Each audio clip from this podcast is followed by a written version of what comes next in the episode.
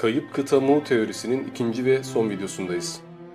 Eğer önceki videoyu izlemediyseniz ilk önce o videoyu izlemenizi daha sonra bu videoyu açmanızı tavsiye ederim. Çünkü burada kaldığımız yerden devam edeceğiz.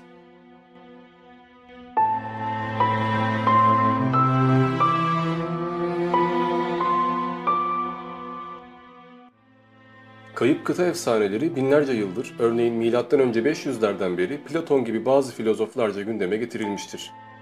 Kimileri batıda veya Pasifik'te çok gelişmiş bir medeniyetin sulara battığı fikrini Atlantis ile, kimileri Lemuria ile, kimileri de James Churchward ve Augustus Le Plagnon gibi Mu kıtası ismiyle ileri sürdüler. Tabii ki batık kıta efsaneleri sadece bu isimlerden ibaret değil. Fakat bizi ilgilendiren kısım bütün bu teorilerdeki ortak noktalar. Günümüzden binlerce yıl önce insanlığın ilk defa ortaya çıktığı ve kutsal kitaplarda cennet bahçesi denilen bir bölge vardı. Bu bölgede insanlar teknolojik olarak en az bizim kadar gelişmişlerdi ve zihinsel açıdan da telepati gibi birçok mucize denilebilecek yeteneğe sahiplerdi. Bazı yazarlar bu insan ırkının maymunları evrimleştirdiğini ve Homo sapiens türünü yani bizleri yarattığını, bazıları da bu insanların tıpkı bizim gibi Homo sapiens türünden olduklarını fakat Sirius yıldızı gibi bir takım uzak gezegenlerden buraya geldiklerini savundular. Bu medeniyet binlerce yıl varlığını sürdürdü ve bir şekilde sular altında kalarak kayıp kıta haline geldi. Ya bir savaş çıktı, ya doğal afetler sonucu varlıkları sona erdi ya da bizim bilemediğimiz bazı sebeplerden dolayı bu kıta artık yok. Bu kıtanın yok olmasıyla beraber Pasifik Okyanusu'nun suları taştı ve oluşan tsunamiler Mezopotamya'ya kadar ulaşan büyük bir tufan yarattı. Bu tufan da Gılgamış Destanı, Prometheus efsanesi veya Nuh tufanı gibi isimlerle günümüze kadar gelmeyi başardı. Bütün dinlerde Nuh tufanının bir esetleme, bir yeniden başlama evresi olduğu anlatılır. Bu kayıp kıta efsaneleri de işte bu tufanın öncesini, yani bildiğimiz tarihin de tarihini aktarıyor. Batan kıta, teoriye göre bütün dünyayı yöneten ya da en azından bütün dünyada koloniler kurabilen bir imparatorluktu.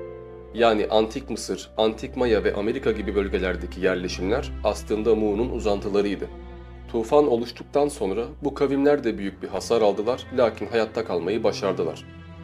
Zaman geçtikçe yeniden toparlanan insanoğlu Nuh tufanı gibi, Adem ile Havva gibi sabitleşmiş bazı hikayeleri ve atalarını kültürlerine ve dinlerine dahil etmeyi unutmadılar. Mu kıtasında Nakaller denilen ve bu teorinin ortaya çıkmasını sağlayan Nakal tabletlerini de yazan bir tarikat vardı. Mu teorisini ortaya atan ve tabletleri tercüme ederek bu konuda dört kitap yazan James Churchward'a göre tufanla beraber Nakallerden hayatta kalmayı başarabilenler, spiritüalizm ağırlıklı olan Mu dinini Antik Hindistan'a taşımış ve oradan da Antik Mısır medeniyetinin ruhban sınıfını ve Mısır Ölüler kitabını oluşturmuştur. Mu'daki efsaneleri devam ettirmeye çalışan bu tarikatın tabletlerini yorumlayan Musa peygamber ise özellikle yasak elmayı yemek gibi bazı efsaneleri olması gerektiğinden farklı yorumlamıştı ve on emir denilen şey de ruhun tekamülü gereğince yapılmaması gereken bazı olumsuz işlerden ibaretti ki bu emirler zaten spiritüalizmde de vardı. Churchward'ın Mu'nun Kutsal Sembolleri adlı kitabında aktardığına göre Musa'dan 800 yıl sonra Tevrat'ı toparlayan Ezra ya da Üzeyir peygamber aslında olmayan ve hadis kitaplarında yani Talmud'da yer alan birçok şeyi de Tevrat'ın içine ekleyerek bir karışıklık yarattı.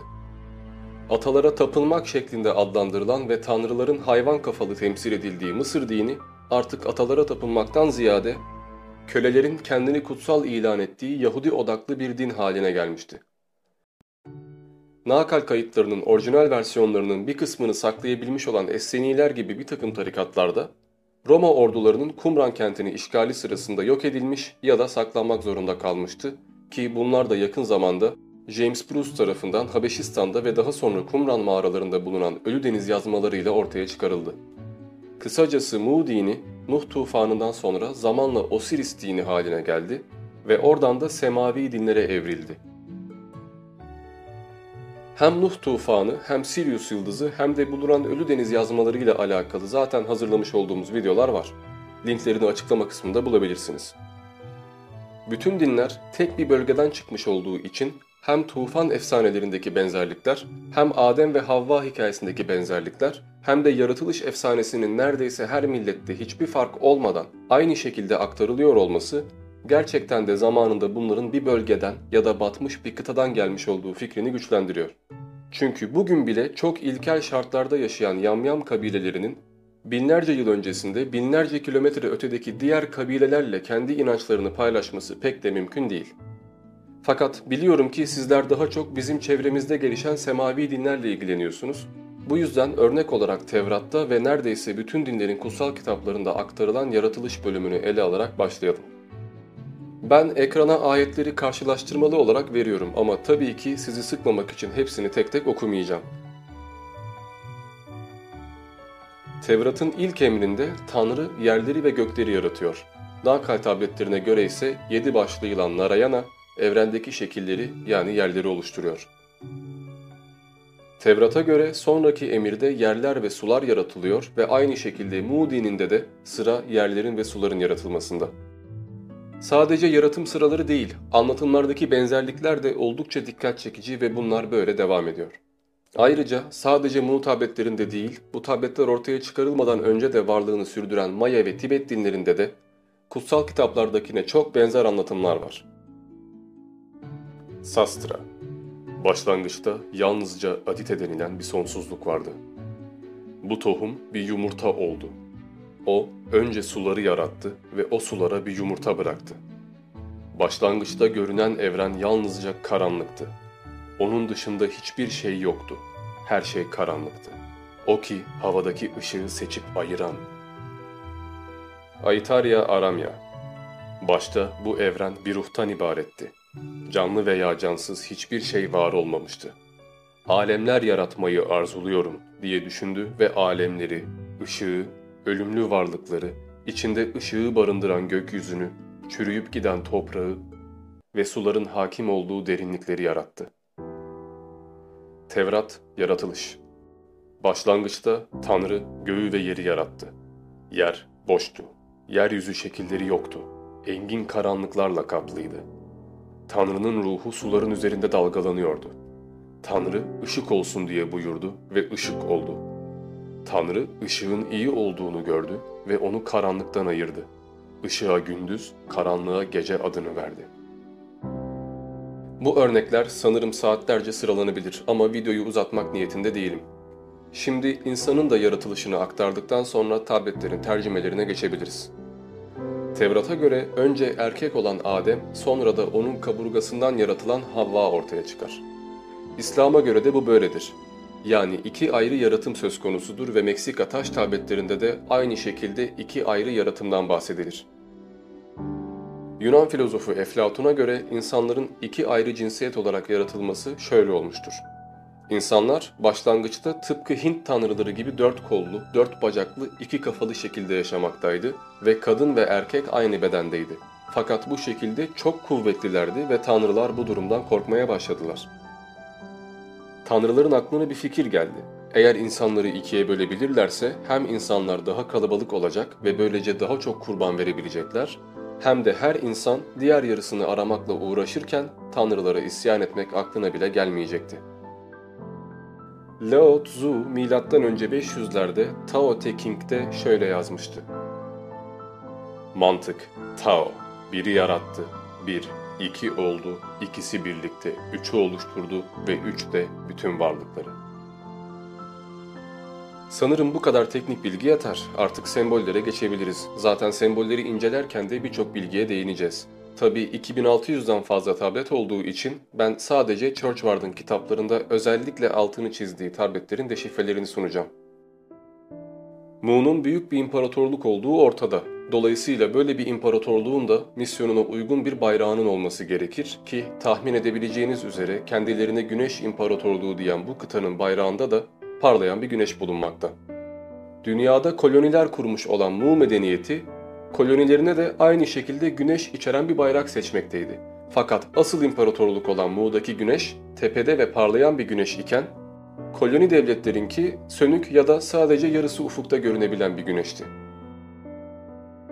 Bayrağında güneş bulunduran ve imparatorlarına Ramu yani güneşin oğlu diyen Mu kıtasının teoriye göre bir kolonisi olan Japonya, günümüzde halen ulusal bayrağında güneşe yer vermektedir ve Japon imparatorlarına da tıpkı Mu'da olduğu gibi güneşin oğlu denmektedir. Peki neden hem bayraklarda hem de tabletlerde sembolizme bu kadar çok önem verildi? Aslında cevabı basit. Yazı kullanılsaydı da bu bir sembolizm olacaktı. Neticede harfler sesleri sembolize eden çizimlerden ibarettir ve bir araya getirildiklerinde bir anlam ifade ederler. Onlarca cümleyi tek bir çizimle anlatabileceğiniz yeni bir harf yani bir sembol bulsanız bunu kullanmaz mıydınız? Örneğin ben size Hristiyanlık veya İsa dediğim zaman aklınıza haç gelecektir. Ki bu da aslında bir semboldür ve akılda kalıcılığı kolaylaştırır. Zaten bu yüzden her dinin bir sembolü vardır ve okültist geleneklerde de, örneğin Nakallerde, Essenilerde ya da Masonlarda her şey sembollerden yani geometriden ibarettir. Ve zamanla bu semboller değişim gösterebilirler. Örneğin Hristiyanlığın ilk zamanlarında Roma'nın baskısından kaçmaya çalışan Hristiyan halk bileklerine gizli bir kod olarak balık dövmesi yaptırırdı ve bu balık sembolüyle Hristiyan olduklarını beyan ederlerdi. Tabii bunu ancak Hristiyan olanlar bilebilirdi çünkü İsa İncil'de anlatıldığına göre iki balık ile 5000 kadar kişiyi doyurmuştu. Fakat 4. yüzyılda Hristiyanlığı resmi din yapan 1. Konstantin, Hristiyanlığın sembolünü değiştirerek haç kullanmayı tercih etti. Böylece İsa'yı idam eden Roma, onun dinini alarak ve onu idam ettiği hacı boynunda taşıyarak günahını unutmayacak ve böylece tövbe etmiş olacaktı. Tıpkı iki insanın üçüncüyü doğurması ve bunun yaratılış olması gibi, tıpkı Tao'nun kutsal üçü gibi, tıpkı Mu'nun üç kara parçasından oluşması gibi, Hristiyanlık dini de üçü kutsal saydı ve üçlü birlik yani teslis inancını geliştirdi. Tıpkı Mu'daki yedi başlı yaratıcı gibi, yedi kutsal emir gibi, Pavlus da İncil'de hep yedi kiliseye, yedi dağa, yedi tepeye göndermede bulundu. Peygamber Enok kitabında yedi gökten, yedi alametten bahsetti. Yuhanna kıyamet vakti gelecek yedi başlı canavardan, İslam ise yedi kat cennet ve cehennemden bahsetti ki bu yedi sembolizmi de o dönemde bilinebilen yedi büyük gök cisminden gelmekteydi. Tıpkı haftanın yedi günü gibi. İşte bu üç, bu yedi, bu balık veya haç birçok şeyi sembolize edebildiği için kağıt ve kalem gibi şeylerin çok korunamadığı dönemlerde anlatımların daha özet bir şekilde taşlara ve tabletlere kazınması son derece normaldi. Peki bu tabletlerde, bu sembollerde ne anlatılmak isteniyordu? Yukatan'daki Uxmal Tapınağı'nda, Mısır piramitlerinde, Nakal tabletlerinde, Tibet'te ve Amerikan totemlerinde yer alan semboller neden aynı şekilde ve aynı anlamlarda kullanıldılar? Bu gibi sorular çoğaltılabilir ve bir sembol birçok anlama gelebilir. Fakat ben bu videoda en yaygın kullanılan birkaç sembole değinmeyi uygun görüyorum. Örneğin güneşin Tanrı'nın sembolü olarak seçilmesinin sebebi ezeli ve ebedi olan Tanrı'nın başka bir sembol ile açıklanamıyor olmasıydı. Biz şu an sonsuzluğu başka bir sembol ile açıklıyor olsak da günümüze kadar sonsuzluğun sembolü çember olmuştur. Çember tıpkı Tanrı gibi başı ve sonu olmayan, döngü içinde olan bir şekildir ve Tanrı da enkarnasyon inancına göre sürekli bir döngüdedir ki Nietzsche de bu fikri bengi dönüş felsefesiyle dile getirmiştir.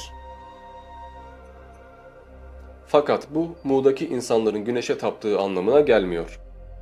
Birçok kavimde güneşe, aya ve yıldızlara tapıldığı doğrudur. Fakat Naga kayıtlarına ve Firavun ikinci setinin baş katibi olan Nana'dan kalan papirüslere baktığımızda antik medeniyetlerin de putperestliğe geçiş yapmadan önce bu inancı koruduklarını görebiliyoruz. Çemberden bahsettik. Bir de diğer şekillere bakalım. Örneğin kareye. Kare tıpkı dört kenarı gibi evrendeki dört elementi yani ateş, su, toprak ve havayı temsil eder. Ve aynı zamanda dört ana yönü yani doğu, batı, kuzey ve güneyi temsil eder. Bildiğiniz üzere bütün dinlerde ateş tanrısı, su tanrısı ya da kuzeyin tanrısı, batının tanrısı gibi tanrılar vardır. Yani evrendeki dört temel güç esasen dört temel varlığa indirgenmiştir ki bunlar da mahşerin dört atlısı, dört büyük mimar ya da dört büyük melek isimleriyle bilinirler. Bu dört varlık kısacası kozmosun koruyucularıdır ve kaosu önlemektedirler. Bu dört varlık görevini bitirdiği zaman kıyamet kopacak ve evrenin yapısı bozulacaktır. Her şeyde ve her yerde olan Tanrı bu dört güç ile birlikte sembolize edildiğinde kanatlı bir çember şeklinde sembolize edilmiştir. Fakat bu konuyla alakalı da ayrıntılı bir video hazırlamış olduğumuz için kendimi tekrarlamak istemiyorum. Linke açıklama kısmından ulaşabilirsiniz. Gelelim üçgene yani üç sembolizmine. Bununla alakalı bilgileri zaten biraz önce verdik ama yine de kısaca değineceğiz. Üç kenarlı bu sembol dünya, ahiret ve insanı bir arada sembolize eden tek figürdür. Yani üçgen, yaratanı ve yaratılanı bir arada sunar ve Tanrı'nın her yerde olduğunu gösterir. Teslis inancına göre de üçlü birlik kavramı, yaratan babayı, yaratılan oğlu ve oğul aracılığıyla gelen idrakı yani kutsal ruhu bir bütün olarak sunmaktadır. Üçgenin içine bir göz eklendiğinde de Tanrı'nın her şeyi gördüğü anlatılmak istenir ki bu sembolü de hem masonluğa hem Amerikan dolarının üstüne hem de piramitlerdeki Ra gözüne bakarsanız göreceksiniz. Birçok üçgen bir araya getirildiğinde de bu adalet yıldızına yani Yahudilerdeki Davut yıldızı haline gelir. Ki bu da hem tüm elementleri hem tüm yönleri hem de tüm günah ve sevapları bir arada sunmaktadır. Merak etmeyin tüm sembolleri tek tek anlatacak değilim. Sadece önemli gördüğüm bir iki sembole daha değinecek ve videoyu sonlandıracağım. Şu anda ekranda gördüğünüz hieroglif Mu kozmik diyagramıdır ve Mu dinini olduğu gibi sembolize etmektedir. İkinci parçaya baktığınızda aşağı doğru inen 8 tane şerit göreceksiniz. Bu, enkarne aşamasında aşılması gereken 8 büyük aşamayı, yenilmesi gereken 8 büyük günahı temsil etmektedir. Yani Buda'nın öğrettiği 8 temel bilgeliğin hemen hemen aynısıdır. Spiritüalizme göre de evrende 8 varlık boyutu vardır. Bunun ilki cansız varlıklar, ikincisi hayvanlar, üçüncüsü ise insanlardır. Dördüncü boyut ruhani varlıkların boyutudur. Dördüncü boyuttan itibaren sekizinci ve son boyut olan Tanrı boyutuna kadar ruhun mertebeleri vardır. Cinler, melekler, peygamberler gibi çeşitli kademelerle her varlık birinci boyuttan başlayarak sürekli reenkarne olacak ve her yaşamında kendini daha da geliştirmeye çalışacaktır. Üçüncü parçada adalet yıldızını çevreleyen çemberi ve bu çemberin üstünü örten 12 fistoyu görmektesiniz. Bu 12 fisto, Musa'nın ona indirgediği günahları ve yılın 12 ayını sembolize etmektedir. İnsan yaşamı yılın 12 ayı gibi 12 döneme ayrılmıştır ve 12 kötülükle baş etmek zorundadır. Zaten Herkül gibi birçok efsanede Tanrı'nın oğlu olan kişinin 12 büyük aşamadan veya sınavdan geçtiğini görürsünüz. Tüm bu sınavlar geçildiğinde karakterimiz artık aydınlanmış ve mutlak iradeye ulaşmış olacaktır. Dördüncü parçada ise zaten az önce açıkladığımız adalet yıldızı var. Yani özetle bu diyagram yaşamın amacını sunmaktadır. Bir diğer kutsal sembol ise sütunlardır. Sütunlar genellikle tapınakların girişine dikilir ve kutsal bölgeyi, kutsal toprakları sembolize ederler. Zaten bu yüzden iki nehir arasındaki bölge anlamına gelen ve Fırat ve Dicle'nin ortasında bulunan Mezopotamya, Yahvistlere göre kutsal topraklardır. Bu iki nehir, iki sütun gibi o toprakları çevrelemiş ve kutsamıştır. Bu sütunları yıkmak, tapınağı yıkmak demektir ve bu bağlamda 11 Eylül'de ikiz kürelerin yıkılması da birçok mesaj vermektedir. Afrika yerlilerinde ve Pasifik'te tapınma aracı olarak iki totem direği yani iki sütun dikilirdi. Buna Mısır'da ve Tevrat'ta da rastlamaktayız. Mısır'ın Ölüler kitabında Osiris tapınağının girişine dikilen iki sütundan bahsedilir ve aynı şekilde Tevrat'ın 7. bölümünde de Kral Süleyman'ın tapınağına dikilen iki sütundan bahsedilmektedir. İlk videoda Mu dinini etraflıca anlatmıştık ve bu dinde şeytan ve cehennem gibi olguların olmadığından bahsetmiştik. Günümüzden 5000 yıl önce hiçbir dinde şeytan ya da cehennem miti yoktu. Fakat Mısır'ın karanlık tanrısı Set ortaya çıkınca bunu Hindistan'da Shiva, Yunan'da da Hades takip etti. Ardından Tevrat'ta adı geçmeyen şeytan İncil'de görülmeye başlandı. Yeni bir karakter olarak ortaya atılan bu iblise ise bazı görevler verilmeliydi. Örneğin bazı mitolojilerde ona Adem ile Havva'yı saptıran yılan rolü verildi, bazılarında ise kıyamette gelip Tanrı'ya savaş açacak olan canavar dendi. Fakat bunlar Mu dininde yer almayan efsanelerdi. Churchward tabletlerde bununla alakalı çok ciddi bir ayrıntı yakalamıştır. Tabletlerde bir ağacın üstüne sarmalanmış bir yılan vardır ve Churchward Kayıp Kıta Mu isimli kitabında bu konuyu şöyle anlatmıştır. Süssüz bir yılan su sembolüdür. Mısır, Hindistan gibi medeniyetlerde de bu geçerlidir. Yaşam ağacı ve yılan hikayesi sanırım hepinizin bildiği bir hikaye. Bu konuda sayısız öykü var. Bu öykü zamanla efsanelere dönüştü ve sonunda ağaç elma verdi. Bu elmalar efsanenin devam edebilmesi için gerekliydi. Çünkü onlar olmasaydı Havva Adem'i nasıl baştan çıkaracaktı? Efsaneye bakılırsa Adem'in cennetten kovulması için bunlar gerekliydi. Böylece bu efsane sayesinde kadın erkeğin başına gelen tüm kötülüklerin sebebi olmakla suçlandı. İnsan dünya üzerinde ilk kez Mu ülkesinde ortaya çıktı. Dolayısıyla dünyadaki ilk gerçek yaşam Mu'da var oldu. Ağaçlar meyve verir. İnsandan bir meyve olarak da bahsedilmişti. İnsan bir ağacın ilk meyvesiydi. Meyve ise yaşamdı. Mu ülkesi yaşam ağacıydı. Böylece Mu bir simge ile simgelenmiş oldu. Yaşam ağacı ile. Nakal metinlerindeki desen ağacı yılan tarafından sarmalanmış halde gösteriyor. Bu süssüz yılan kan olarak da adlandırılıyor ve birçok tablette de suları sembolize ediyor. Mu'nun sularla çevrili bir ada olduğu sembolik olarak gösteriliyor. Kitab-ı Mukaddes efsanesinde cennet bahçesinin keruvlar ve ateşten kılıçlar ile korunduğu, Adem ile Havva'nın tekrar içeriye girmesine izin verilmediği aktarılır. Burada bir çeviri hatası yapılmış. Ezra birleşik bir Mısır sembolünü doğru okumayı başaramamış. Sembol elimdeki tabletlere göre şöyle diyor. Mu bir ateş çukuruna düştü, alevler yükseldi ve o batarken her yanını sardı. Sulara gömüldü ve insanın buraya geri dönmesini imkansız kıldı.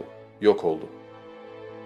Yani Churchward'ın teorisine göre insanlar cennetten kovulmadı, bir günah işlemediler.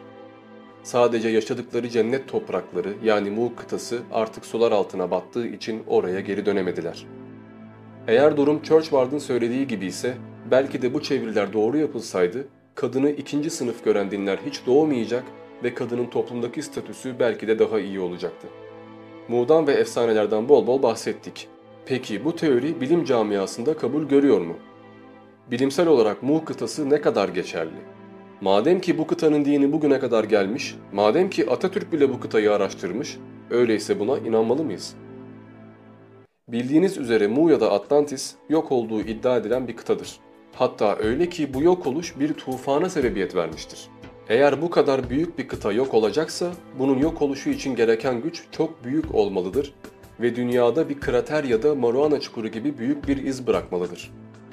20. yüzyılın sonlarına doğru jeologlar levha tektoniği denilen bir teknik buldular ve bu teknikle kıtaların hareketlerini, depremlerin etkilerini ve jeolojik birçok değişimi milyonlarca yıl öncesine kadar takip edebilmekteyiz. Pasifik'te ciddi ciddi bu kıtaya dair bir araştırma yapılmadı. Fakat levha tektoniğine ve jeologların söylediğine göre Mu kıtası diye bir yerin yok olmuş olması pek de mümkün değil. Eğer böyle bir şey yaşanmış olsaydı mutlaka hiç inceleme bile yapmaya gerek kalmadan bunu anlayabilirdik. Yani dini açıdan bakarsanız Mu kıtası olsa da olmasa da Mu efsanesi bayağı bir önemli. Fakat bilimsel açıdan bakarsanız şu an için Mu diye bir medeniyetin var olduğuna dair sağlam bir kanıt yok. Ve her nedense 10 bin yıldan eskiye gittiği söylenen nakal tabletleri üzerinde de bir yaş tespiti yapılmadı. Yani karbon 14 gibi herhangi bir testle bunların kaç bin yıllık olduğu kesin olarak ortaya koyulmadı. Peki siz bu konuda ne düşünüyorsunuz? Sizce Mu kıtası gerçekten var mıydı? Acaba günümüzdeki teknikler bu konuda kesin hüküm verebilecek kadar iyi değil mi? Yani Pasifik'teki kalıntılara bakıldığında ileride belki de gerçekten böyle bir kıtanın var olduğu söylenebilir mi? Yoksa bu sadece bir efsane mi? Aslında daha verilebilecek birçok ayrıntı var. Konu ilginizi çektiyse daha fazla araştırma yapmak ve kaynakları inceleyebilmek için blogumda paylaşmış olduğum Mu kıtası başlıklı yazıyı okuyabilirsiniz. Sonrasında neye inanıp inanmayacağınız size kalmış. Mu serisinin sonuna geldik ama mitoloji videoları gelmeye devam edecek. Şimdilik bu kadar. Ben Diamond, görüşmek üzere.